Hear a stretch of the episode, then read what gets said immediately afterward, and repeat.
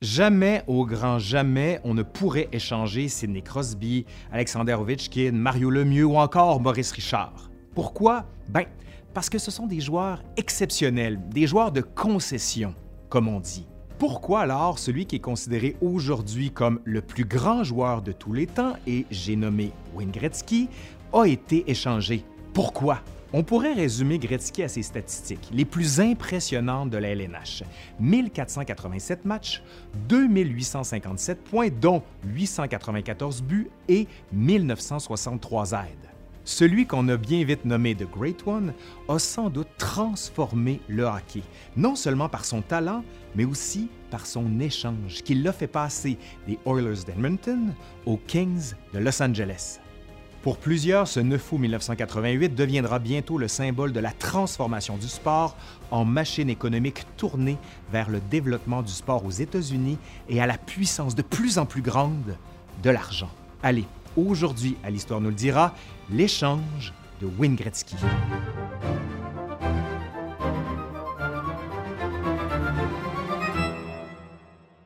L'histoire commence sur la ferme Gretzky des grands-parents de Wayne, à Canning, en Ontario.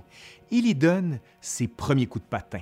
Walter et Phyllis Gretzky, les parents de Wayne, sont alors établis à Brantford et ils vont vite comprendre que leur fils présente des talents exceptionnels, surtout pour le hockey. Rappelons quand même que le hockey est considéré comme le sport national au Canada. Wayne a seulement 5 ans et il entend bien rejoindre une équipe, mais il est trop jeune. L'âge minimum est de 10 ans. Il insiste et on finit par céder l'année suivante, donc à 6 ans pour Wayne. Il fait face à des joueurs de 4 ans de plus que lui. Face à l'adversité, Wayne progresse très vite, très très vite. Son père devient son entraîneur et veille à ce que son fils se développe bien et surtout qu'il soit bien encadré. Le jeune hockeyeur fait déjà tourner bien des têtes on lui consacre une entrevue au magazine The Hockey News pour parler de son record de 378 buts en 85 matchs à son année novice. À la suite d'une saison de junior majeur, à 17 ans, plusieurs pensent que Wayne est déjà prêt pour la Ligue nationale de hockey, mais elle est interdite aux moins de 18 ans. C'est ainsi que Wayne Gretzky, pour sa première année professionnelle, intègre la Ligue concurrente fondée en 1971, l'Association mondiale de hockey, en rejoignant les Racers d'Indianapolis, alors sous les ordres de l'entraîneur Jacques Demers. Wayne Gretzky marque son premier point et une passe contre les Nordiques de Québec, qui sont aussi dans la même ligue à l'époque. Pourtant, rien ne va plus pour les Racers, qui perdent de l'argent. On décide de vendre Gretzky, qui atterrit finalement à Edmonton le 2 novembre 1978 on est toujours dans l'AMH ici. Mais la Ligue, l'AMH, vit sa dernière saison et six de ses franchises, dont Edmonton, sont intégrées à la Ligue nationale de hockey en 1979.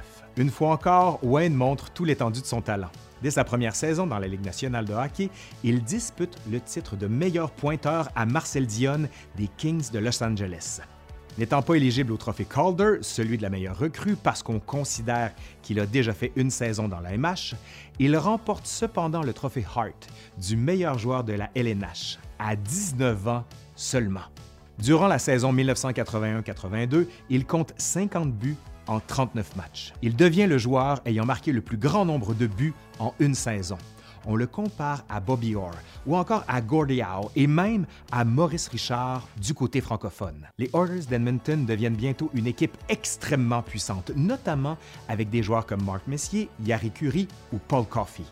Edmonton fait peur et domine. Les buts et les passes s'enchaînent. Un total combiné de 137 en 80, 164 en 81, puis 212 en 82 avec 92 buts et 120 passes. Reste cependant aux Oilers et à Gretzky le défi ultime de remporter le Saint Graal, soit la Coupe Stanley. C'est à l'issue de la saison 1983-84 que les Oilers remportent enfin les grands honneurs, ce qu'ils feront un total de quatre fois en cinq ans, soit 1984, 85, 87 et 88. À cette époque, un autre joueur commence sérieusement à talonner Wayne Gretzky au rang des meilleurs marqueurs et des meilleurs joueurs de la Ligue. Et j'ai nommé Mario Lemieux. En 1987, ils joueront ensemble au sein de l'équipe Canada lors de Rendez-vous 87, les deux joueurs menant l'équipe à une victoire finale contre l'URSS. Les choses commencent cependant à changer à la fin des années 80. Le hockey peine à percer aux États-Unis face aux différentes ligues sportives, que ce soit le football, le baseball ou encore le basketball. Le marché américain doit être investi plus sérieusement par la Ligue si celle-ci veut engranger plus d'argent on commence de plus en plus à penser à développer des équipes dans les Sunbelt States, ce qui se concrétisera finalement avec les Sharks de San Jose en 1991, le Lightning de Tampa Bay en 92, les Panthers de la Floride en 93 et les Mighty Ducks d'Anaheim en 1993 également. Cependant, avant de voir ces concessions arriver en masse, il fallait un électrochoc, un grand coup pour montrer l'importance que la Ligue accorde au développement du hockey dans le sud des États-Unis. Et ce grand coup aura pour nom Wayne Gretzky. Rappelons également que Wayne, à l'été 88, se marie avec Janet Jones, une actrice américaine qui réside à Hollywood. Bien que le mariage se déroule à Edmonton, au Canada, des rumeurs commencent à circuler que le Great One ne serait pas contre s'installer à l'endroit où sa femme réside. Le propriétaire des Oilers, Peter Pocklington, avait cependant maintes fois affirmé qu'il n'échangerait jamais son joueur vedette, allant même jusqu'à affirmer qu'il serait lynché sur la place publique s'il commettait un tel acte. Trois semaines après avoir célébré leur union, Wayne et Janet prennent la décision que ce sera Los Angeles. Le 9 août 1988, une conférence de presse est annoncée par les Oilers. Les fuites rapportent l'échange probable de Gretzky.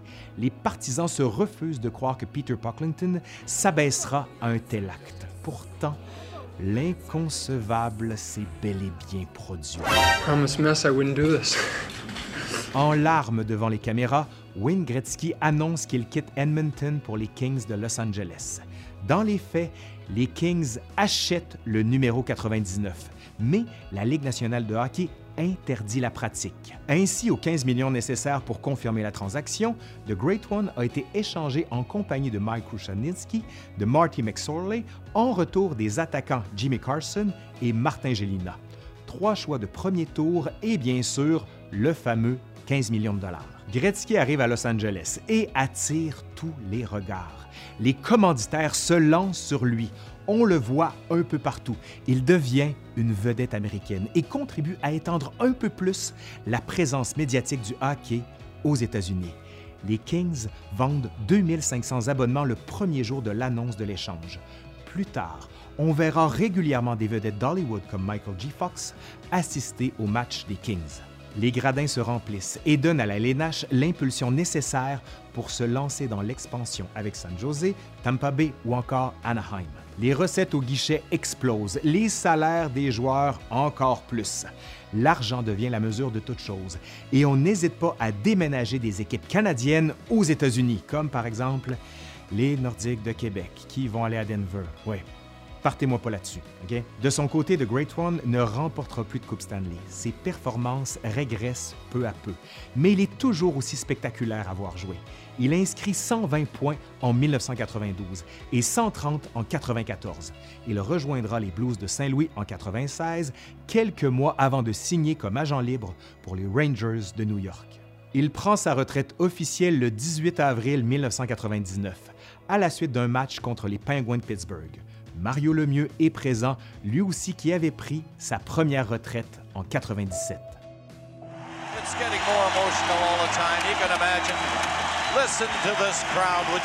Au-delà des statistiques records de Gretzky, on retiendra également de sa carrière la transformation complète qu'a connue la Ligue à la suite de son échange. Des transformations qui définissent encore les tenants et les aboutissants du hockey professionnel aujourd'hui. Allez, c'est fini pour aujourd'hui. J'espère que ça vous a plu. Si c'est le cas, vous savez quoi faire. Un pouce par en l'air, vous partagez, vous commentez, vous faites vivre la vidéo et racontez-moi un peu votre histoire. Est-ce que vous le connaissiez, Wayne Gretzky? Est-ce que vous avez vu l'échange? Moi, je l'ai vu une fois. En fait, quand je dis que je l'ai vu, c'est que je suis allé voir Wayne Gretzky quand il jouait pour les Kings, ben, quand les Nordiques existaient, au Colisée de Québec.